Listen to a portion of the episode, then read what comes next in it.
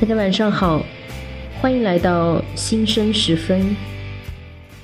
让我们面对真实的自己，成为更好的人。我是嘉玲，我在深圳向你问好。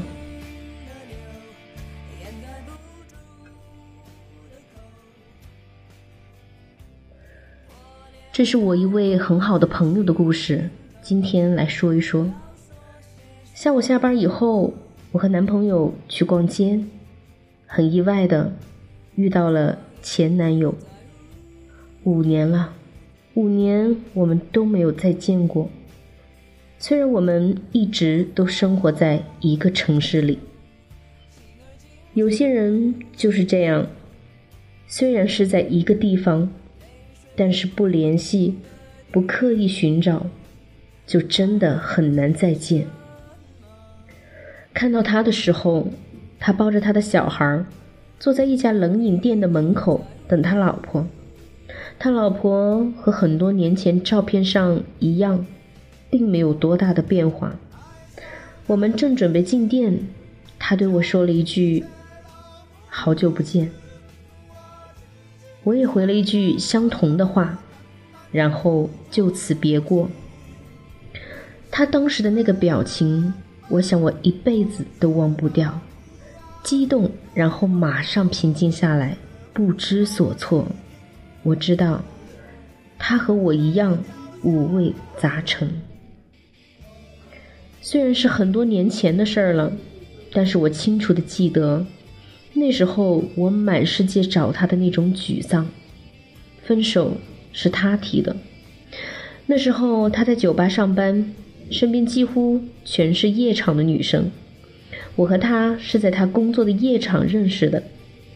那时候同事过生日，邀请我们去那里玩中途有群小混混喝多了乱搭讪找麻烦，是他出面帮我们解决了。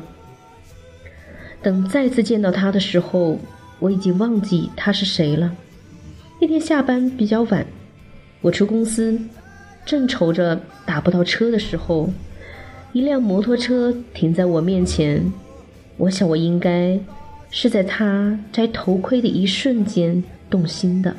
没错，他是一个很帅的男生。他当时很喜欢我，说。我跟他身边的女生都不一样，很单纯，很乖巧。可后来我们分手，也是因为我的单纯，我的乖巧。只不过后来他说的是我太乖巧了，hold 不住他。他想他还是适合霸气一点的女生。这是他最后说的话。说完之后就消失了。我满世界的找。却没有任何音讯。三个多月以后，放年假了，我回他老家，还是没有找到他。后来我通过他朋友的朋友圈看到他发的状态，是和一个短发女生的合照，配字是“我会好好努力的”。直到那一刻，我才知道他早已经开始另一段感情，只是把我屏蔽了而已，而我却。傻傻的找了他那么久，当时我似乎一瞬间就释怀了。我删掉他所有的联系方式，开始我的新生活，努力当做这个人从来都没有出现过。我开始学会培养一些小兴趣，让自己的生活变得丰富起来。我开始会接受朋友的邀请，一起去做美容，一起去购物。一起去健身房做瑜伽，慢慢的，我的性格也有所转变，我开始变得更自信，不再那么柔柔弱弱。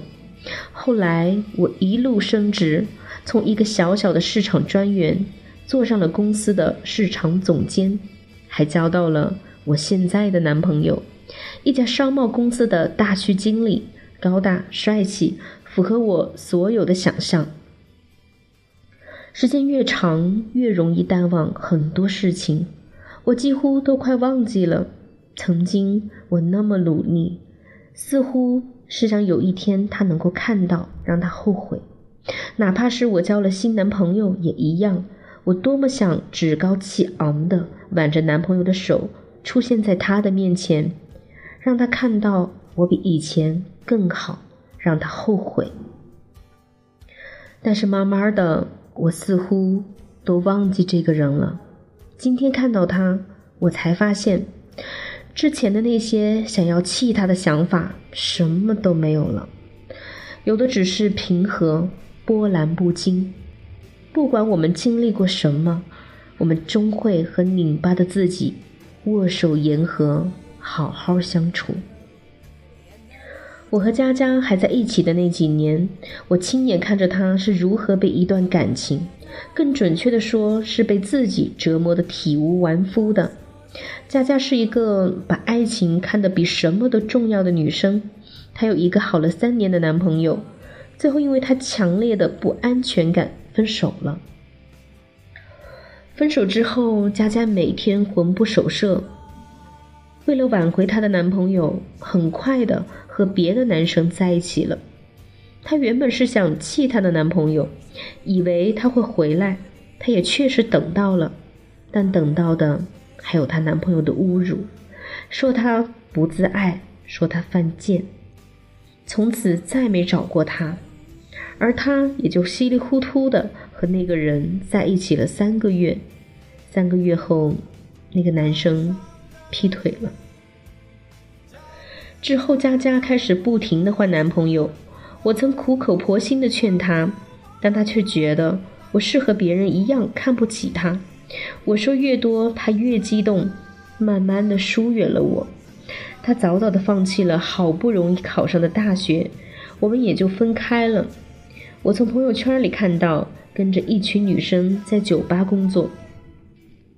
之后也不停的换了好几份工作，这些年来，我发现他一直过得不是很好，感觉是在一直受伤。看着他的那些照片，虽然是笑着的，但眼里似乎有着无穷无尽的悲伤。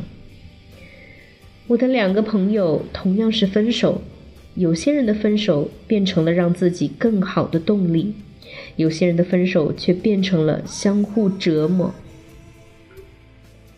其实感情只是生活中的一部分，真正爱过的两个人，一旦分手，必然会难过，会沮丧，甚至不知道明天的路该怎么走。但不管怎样，一段感情一旦失去了，我们就应该放下，因为除了放下，我们其实别无选择。